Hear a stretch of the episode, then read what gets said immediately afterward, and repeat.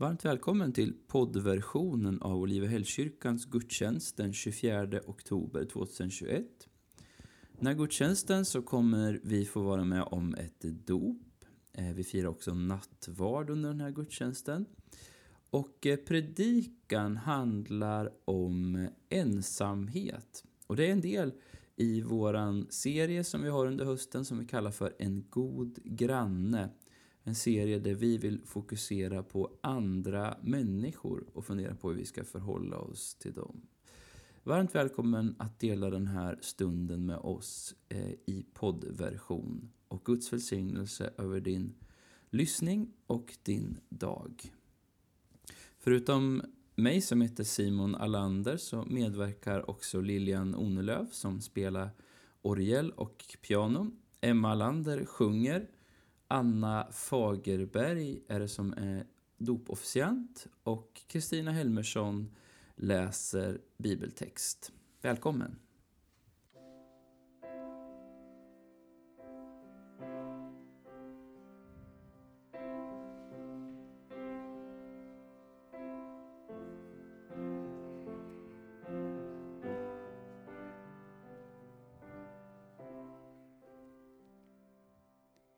Trees are made for climbing, days are made for sun, puddles are for jumping, fields are made to run, stars are made for counting and for wishes coming true. Sleep is made for dreaming, and I have dreams for you. May you never lose the wonder in your soul. May you always have a blanket for the cold. May the living light inside you be the compass as you go. May you always know you have my hand to hold. Stones are made for skipping, stories made to tell. Life is made for living. I pray you live it well. Learning comes from trying, so don't be afraid to lose. Songs are made for singing. I'll sing this one for you. May you never lose the wonder in your soul. May you always have a blanket for the cold. May the living light inside you be the compass as you go. May you always know you have my hand to hold.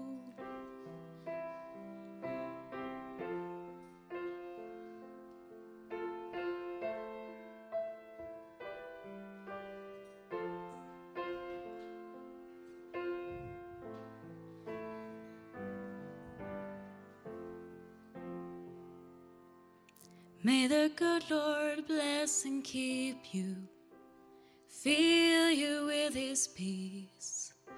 His face will shine upon you, even as you sleep. Every day you're changing, sometimes I wish it wasn't true. Hearts are made for giving I've given mine to you. May you never lose the wonder in your soul. May you always have a blanket for the cold. May the living light inside you be the compass as you go. May you always know you have my hand to hold. May you always know you have my hand to hold. Här har vi dopfamiljen och dagens huvudperson Elvira. I Faderns och Sonens och den heliga Andens namn. Ni föräldrar, Gunilla och Pierre och syskonen Oskar och Albin har tagit emot Elvira som en gåva från skapelsens och frälsningens Gud.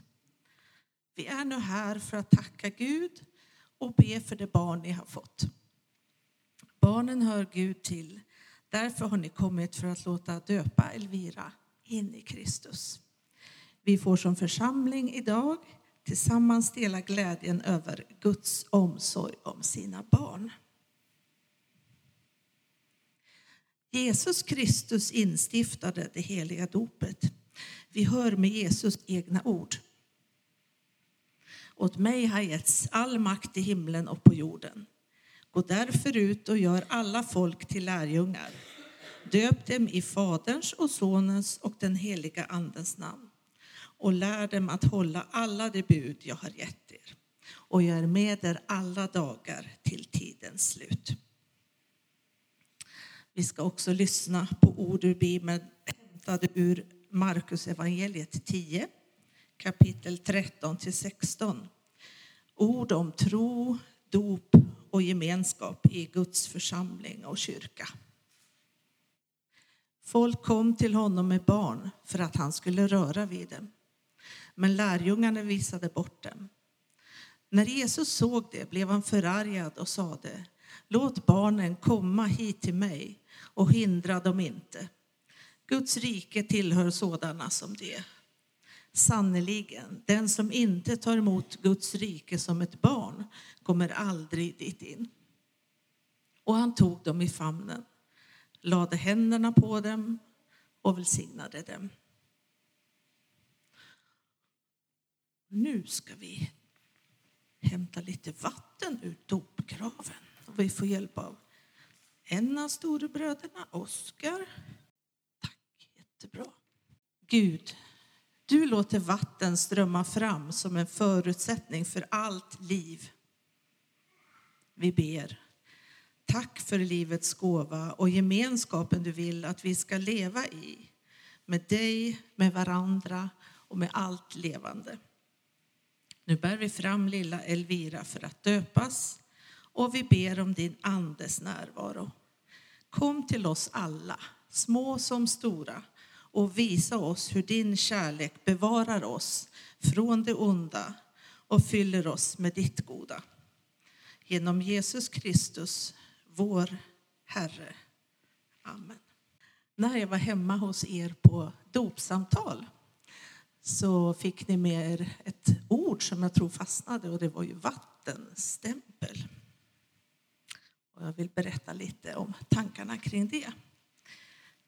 Vad är då dopet? Jo, dopet är ett tillhörighetstecken i dubbel bemärkelse. Dels talas, talar det om att det finns en andlig samhörighet mellan alla döpta genom alla tider som jag tillhör och är en del av. Dels det som jag tillhör och är en del av. Dels talade om vad som tillhör mig, vad jag har fått som gåva. Gemenskap, hopp och glädje från Gud. Och när vi sågs, som sagt var, så läste jag om vattenstämpeln. Det var några ord som jag hittade i den lilla bönboken. Där stod det, kanske är det ingen tillfällighet att dopet är en handling med vatten eftersom vattenstämpeln är en av de främsta symbolerna för äkthet. Parallellerna är många. Stämpeln garanterar äktheten. Den går inte att förändra och inte att ta bort. Och den består av en bild. I Galaterbrevet 3, vers 27 28 så säger Paulus är ni döpta in i Kristus har ni också iklätt er Kristus. Nu är ingen längre jude eller grek, slav eller fri, man eller kvinna. Alla är ni ett i Kristus Jesus. Dopet tecknar bilden av Kristus i mitt inre och gör mig också till en pusselbit i den stora bild av alla döpta som även den föreställer Kristus. Vi ska få bekänna tillsammans den apostoliska trosbekännelsen är ett uttryck för vår samhörighet med den kristna kyrkan i alla tider och över hela världen. Så låt oss med de orden tillsammans bekänna vår kristna tro. Och jag får be alla resa sig. Vi tror på Gud allsmäktig fader, himlens och jordens skapare. Vi tror på Jesus Kristus, hans enda son, vår Herre, som blev till som människa genom den helige Anden, föddes av jungfrun Maria, led under Pontius Pilatus, korsfästet, dog och begravdes, steg ned till dödsriket, uppstod från de döda tredje dagen, steg upp till himlen, sitter på Guds, den allsmäktige Faderns högra sida och skall komma därifrån för att döma levande och döda. Vi tror på den heliga Anden, den heliga universella kyrkan, det heligas gemenskap, syndernas förlåtelse, kroppens uppståndelse och det eviga livet. Och då frågar jag er som föräldrar, vill ni att Elvira ska döpas in i Kristus i denna tro? Ja. Då ska jag be att få låna huvudpersonen. Hej! Ja, hej! Nu kände du igen mig. Elvira, Maria, Elisabet. Jag döper dig i Faderns, Sonens, den heliga Andens namn. Herren välsignar dig, Elvira. Herren beskyddar dig. Herren låter sitt ansikte lysa över dig och vare dig nådig. Herren vänder sitt ansikte till dig och ger dig sin frid. I Faderns och Sonens den helige Andes namn. Amen. Här har vi Elvira. Ser du så många som är här? Ja, alla vinkar. Se på henne, Guds unika gåva.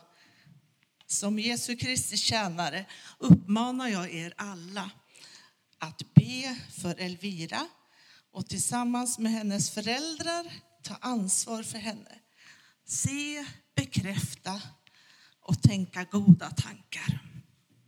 Också över dina bröder Oskar och Albin. Låt oss påminna varandra om Jesu ord. Den som tar emot ett barn i mitt namn, han tar emot mig. Vi ska tacka och be. Varsågod och sitt. Tack Gud att vi får leva i den värld du skapar. Tack Jesus att du räddar oss från allt ont. Tack helige Ande att vi får vara tillsammans här. Nu vill vi särskilt be för Elvira. Låt henne lära sig be och finna vägen till tro och gemenskap i din kyrka. Hjälp oss vuxna och syskon att stödja Elvira på den vägen. Tack att du går med oss. Amen. Och jag sänder er med orden nåd från vår Herre Jesus Kristus, kärlek från Gud och gemenskap från den heliga Anden åt er alla. Amen. Då ska jag be att få läsa två texter ifrån Lukas evangeliet. Och den första texten är hämtad från Lukas kapitel 19. Han kom in i Jeriko och gick genom staden. Där fanns en man som hette Sakaios och han hade hand om tullen och han var rik. Han ville gärna se vem denne Jesus var men kunde inte för folkmassan för han var liten till växten. Han sprang i förväg och klättrade upp i en sykomor för att kunna se honom eftersom han skulle gå förbi där. När Jesus kom dit såg han upp mot honom och sa Skynda dig ner, Sackaios. Idag ska jag gästa ditt hem. Sackaios skyndade sig ner och tog emot honom med glädje. Alla som såg det mumlade förargat. Han har tagit in hos en syndare. Men Sackaios ställde sig upp och sa till Herren. Hälften av vad jag äger, Herre, ska jag ge åt de fattiga. Och har jag pressat ut pengar av någon ska jag betala igen det fyrdubbelt. Jesus sa till honom, idag har räddningen nått detta hus. Han är också en son till Abraham. Och Människosonen har kommit för att söka efter det som var förlorat och rädda det.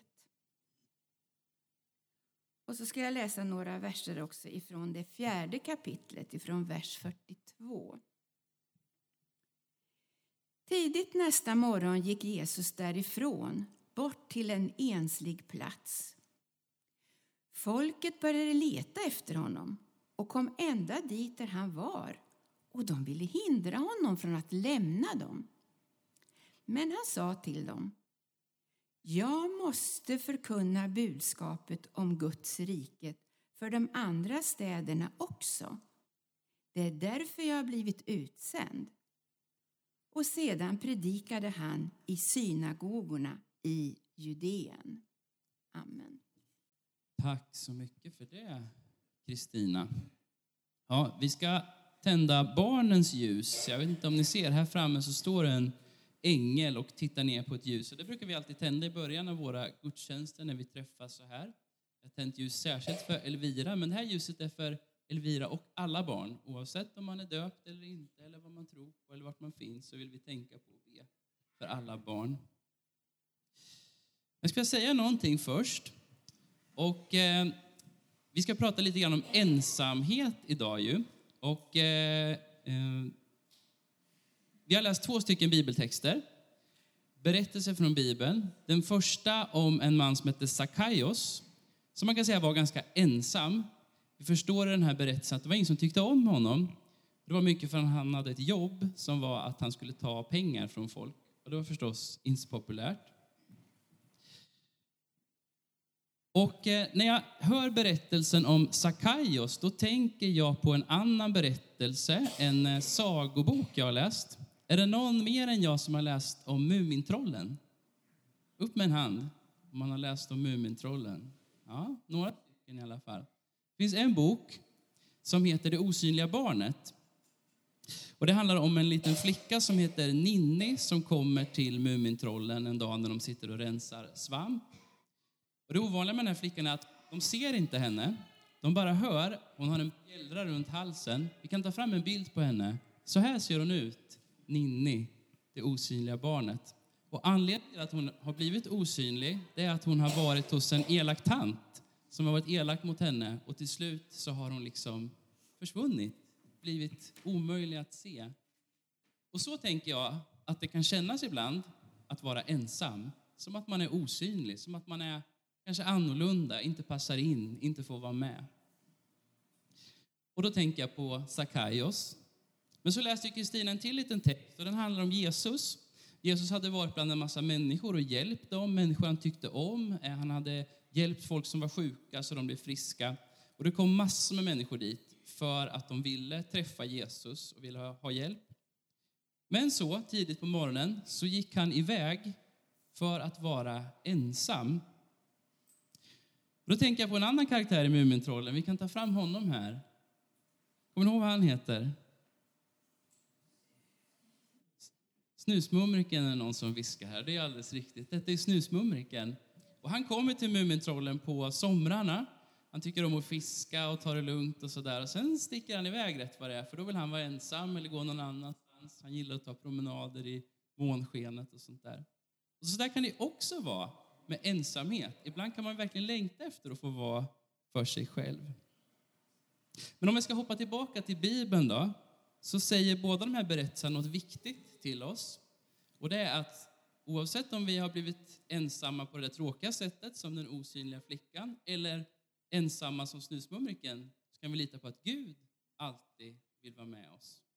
För Jesus såg Sakaios, trots att ingen annan ville se honom. Och Jesus gick iväg för att be till Gud. Och det kan vi också göra om vi säger ord högt som vi riktar till Gud eller tyst i våra hjärtan som vi tänker och som Gud hör. Så vi ska tända ljuset här och sen så ska vi be en bön. Eh, här har vi en, en ljuskandidat som har varit sugen länge. Kör hårt. Härligt. Nu lyser ljuset. Och då får vi helt enkelt be till, till Gud. Tack Gud för att du är allas våran far, allas våran förälder. För att vi finns för att du vill det och för att vi alltid kan prata med dig. Jag vill be för alla som är som Sakaios eller som Ninni, som är ensamma fast de inte vill det. Jag ber att de ska få känna att du ser dem, men också att andra människor ser dem. Och jag vill be för alla oss som är som snusmumriken eller Jesus då, eller längtar efter lite tid för oss själva, lite tid att få varva ner och samla tankarna. Jag ber att vi ska få hitta de stunderna av god ensamhet också.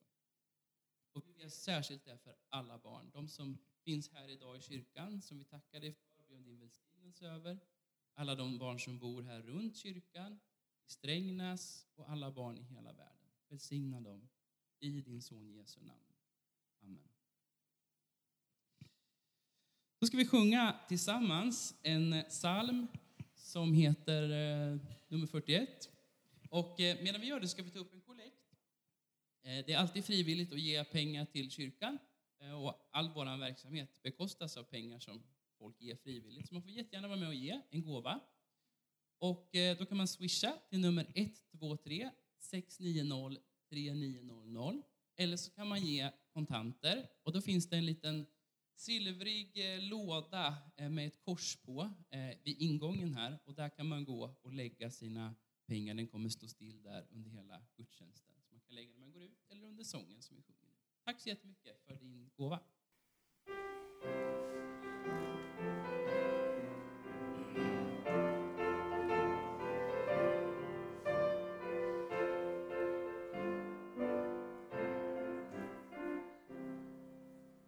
Vi ber en bön för det vi har samlat in.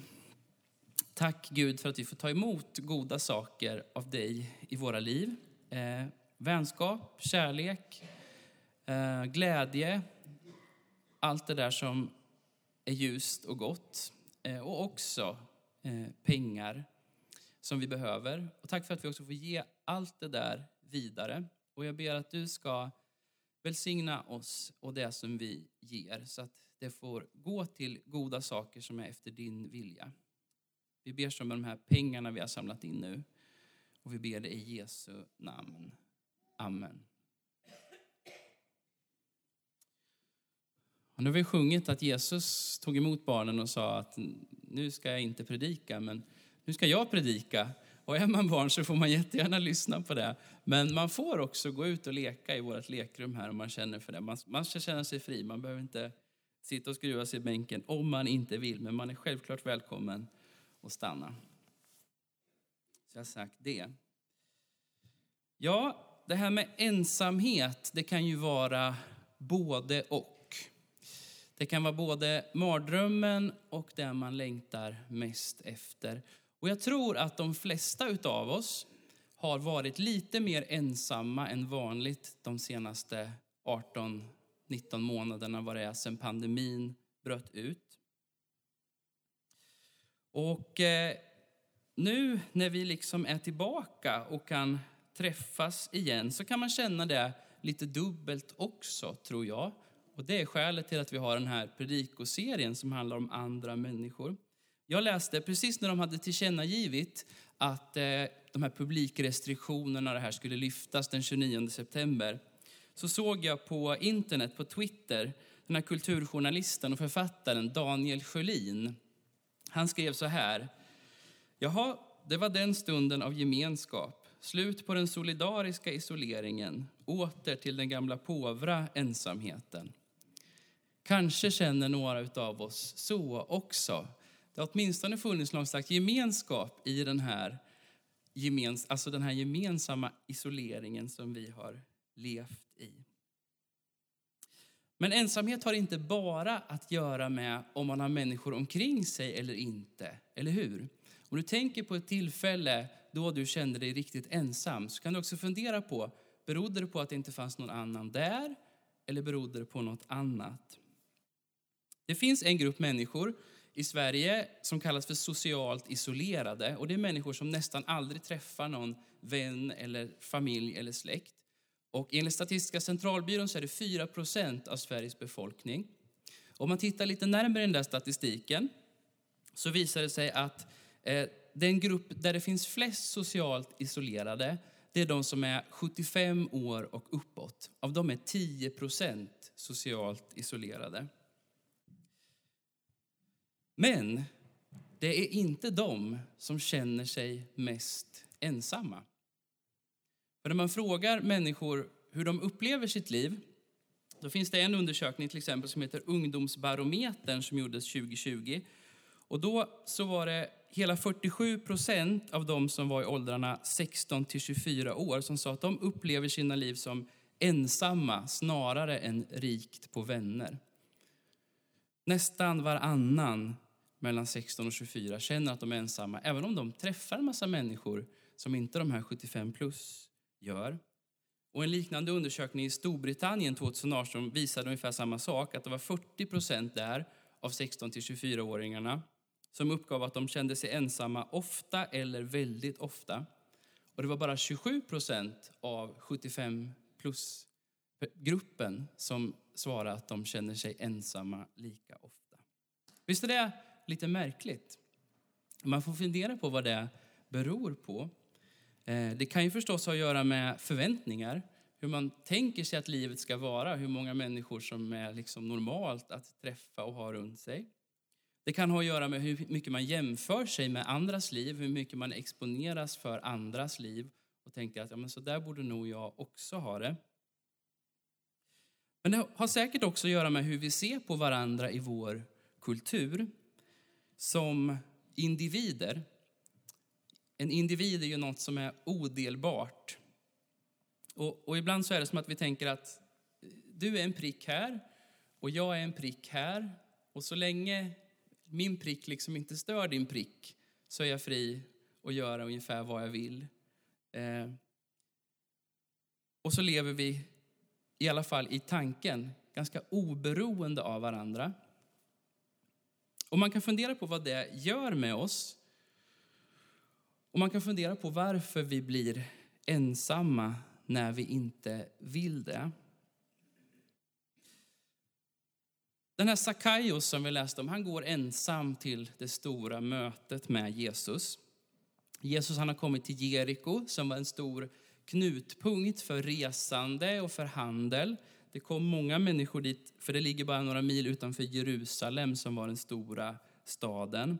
Och Jesus och många andra var på väg till Jerusalem vid det här tillfället för att fira påsken. Och vid porten till Jeriko så har Jesus gått förbi en man, en blind man som satt och tiggde. Och den här mannen har ropat på Jesus och sagt att han vill få sin syn tillbaka. Och Jesus har bett för honom så att han har fått synen tillbaka, fast han var blind. Och vi kan förstå att efter att det har hänt så är det väldigt många i Jeriko som är nyfikna på vem den här Jesus är och som samlas kring honom när han kommer in i staden. Och en av dem som fram till den här tidpunkten har levt ett väldigt annorlunda liv än den blinde mannen i porten, det är Sakaios.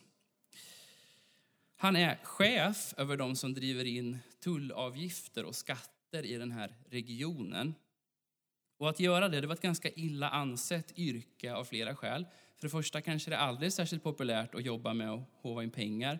Jag kan fråga någon på Kronofogden och, eller de som jobbar på Försäkringskassan som också har med folks inkomst att göra. Och dels så eh, var också de här tullindrivarna kända för korruption. Det var ganska lätt att ta lite extra emellan och fylla sina egna fickor när man jobbar med det här. Och ett tredje skäl till att de var illa omtyckta var att de samarbetade med romarriket som var det stora, så supermakten på den här tiden, som ockuperade det som vi kallar för Israel och Palestina idag, där Jesus och hans lärjungar rörde sig. Med ett modernt ord skulle man väl säga att Sackaios var en kvissling eh, som samarbetade med de här romarna. Eh, men det hade gjort honom väldigt rik. Han stod på egna ben ekonomiskt, kan man minst sagt säga. Och kanske var det just det som hade gjort Sackaios eh, till tullindrivare, att han hade gjort det där valet någonstans, att jag vill klara mig själv. Det får vara värt det att jag kommer vara ensam, att jag inte kommer ha lika mycket relationer med andra. För det är ändå så osäkert. Eh, de andra människorna kan ju svika mig om jag litar på dem, så det är säkrare att jag tar det här jobbet, jag kommer få mycket pengar och vara lite av en enstöring. Eller så är det att han har drivits av känslan av skam. Kanske alltid burit på en känsla av skam som har gjort att han har flytt in i det där livet. För han har liksom haft en känsla av att nej, men jag kommer ändå aldrig få en massa goda relationer. Eh, ingen kommer tycka om mig för den jag är, så jag kan lika gärna bli tullindrivare. Vi vet inte varför han hade valt det där livet eller hamnat i det där livet. I den andra korta berättelsen som Kristina läste, då är ju Jesus ensam. Om man bläddrar lite i början av Lukas evangelium som vi har läst om, så ser man ett mönster av att Jesus ganska ofta drog sig undan för att vara ensam. När Jesus var ungefär 30 år så började han gå ut och göra det han gjorde, nämligen att predika, att bota sjuka, att driva ut onda andar. Och det hela börjar med att han går till en flod som heter Jordanfloden för att, precis som Elvira idag, låta sig döpas. Och när han blir döpt så är det en röst som hörs ifrån himlen som säger du är min älskade son, du är min utvalde. Och det är samma identitet som Guds älskade barn som vi får ta emot i dopet. Även om Jesus är Guds son på ett alldeles unikt sätt så får vi också kalla oss för Guds barn. Men i alla fall så kunde man ju tänka sig att det där var en riktig rivstart på någon som ville ha en karriär som offentlig talare. Att han borde tagit det där tillfället och gått direkt till den plats där det fanns flest människor och berätta det här otroliga, den här otroliga specialeffekten var jag just med om. Men det gör inte Jesus, utan han går ut i vildmarken, ödemarken och är ensam i 40 dagar.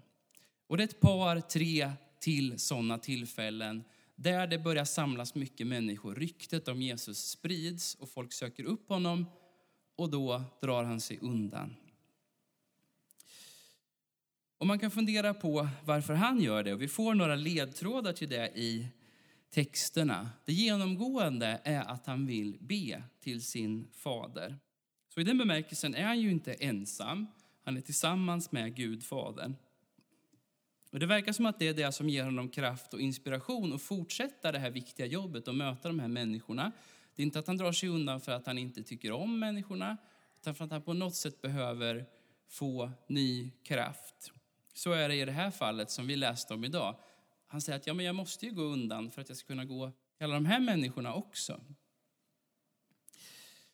Dessutom så verkar det hjälpa Jesus att urskilja vad som är viktigt. Vid ett tillfälle så går han upp på ett berg och är ensam och ber hela natten. Och på morgonen så går han och väljer de här tolv lärjungarna som ska vara hans närmsta medarbetare. Så för honom verkar ensamheten också vara en plats där han liksom kan fatta de här viktiga besluten och ta ut riktningen. Och det är som att stillheten då och ensamheten hjälper honom till det där. Jag tänker att det är som när man är ute och kör bil eller om man är på någon tågstation eller någonting och, och ska hitta till ett ställe man aldrig varit på förut. Jag vet inte om ni har varit med om det, men, men om man är ute och kör till exempel i en storstad och sen kommer man till det där stället, nu vet jag inte riktigt vilken väg jag ska ta. Då sänker man volymen på radion, liksom instinktivt. Har ni gjort det någon gång? Det, finns, det är liksom inget man tänker igenom, utan det är bara som att nu behöver jag all liksom koncentrationsförmåga för att kunna veta vad som är rätt. Och jag tror att det är så ensamheten fungerar för Jesus. Det är det han gör när han ber. Han liksom sänker volymen, intrycken från andra håll.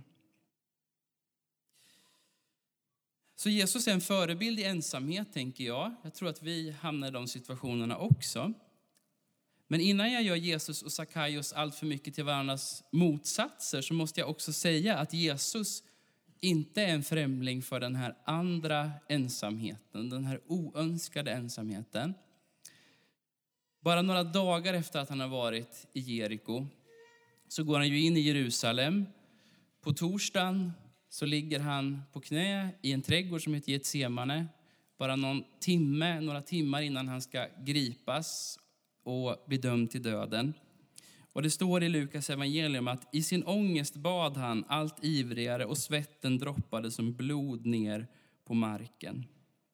Och så kommer han tillbaka och ser att hans närmsta vänner, de här lärjungarna, de sover och han blir besviken på dem och känner sig ensam.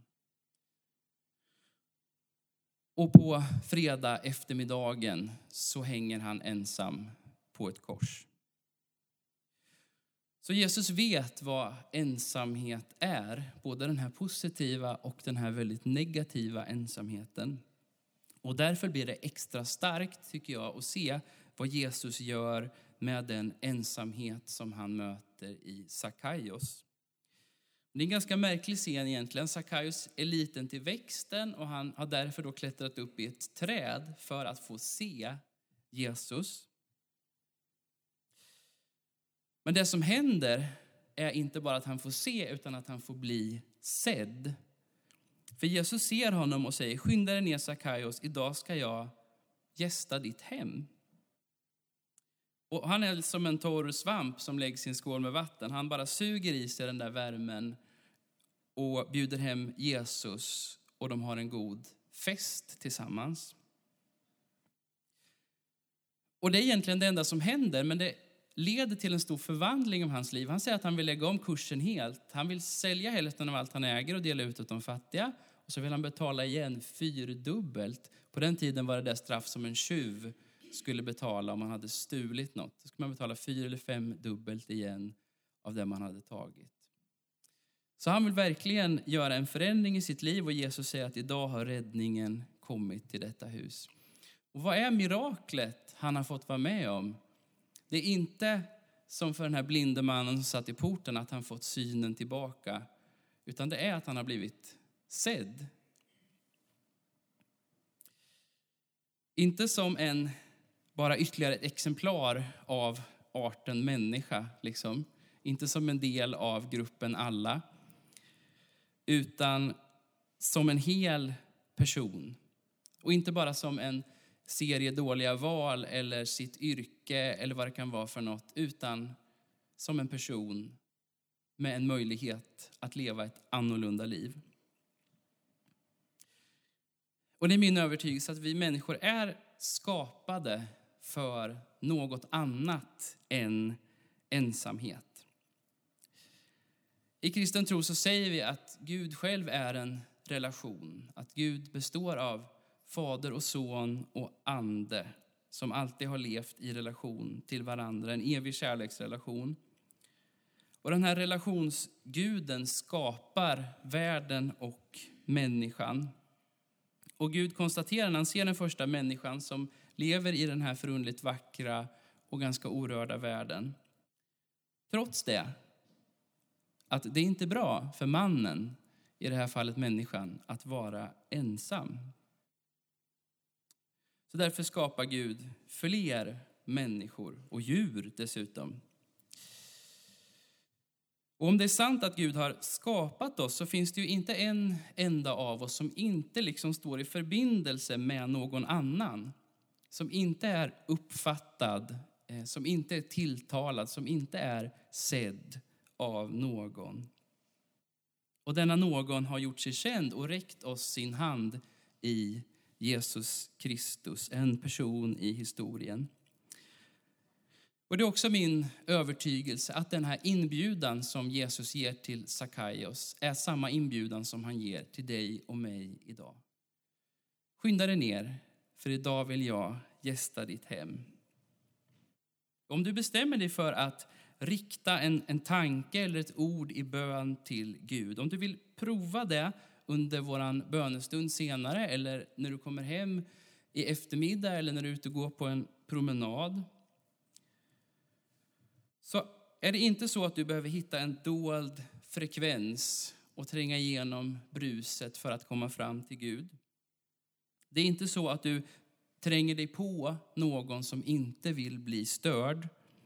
Utan varje gång vi vänder oss till Gud i bön så svarar vi på ett tilltal. Så svarar vi på en blick som redan har sökt vår blick.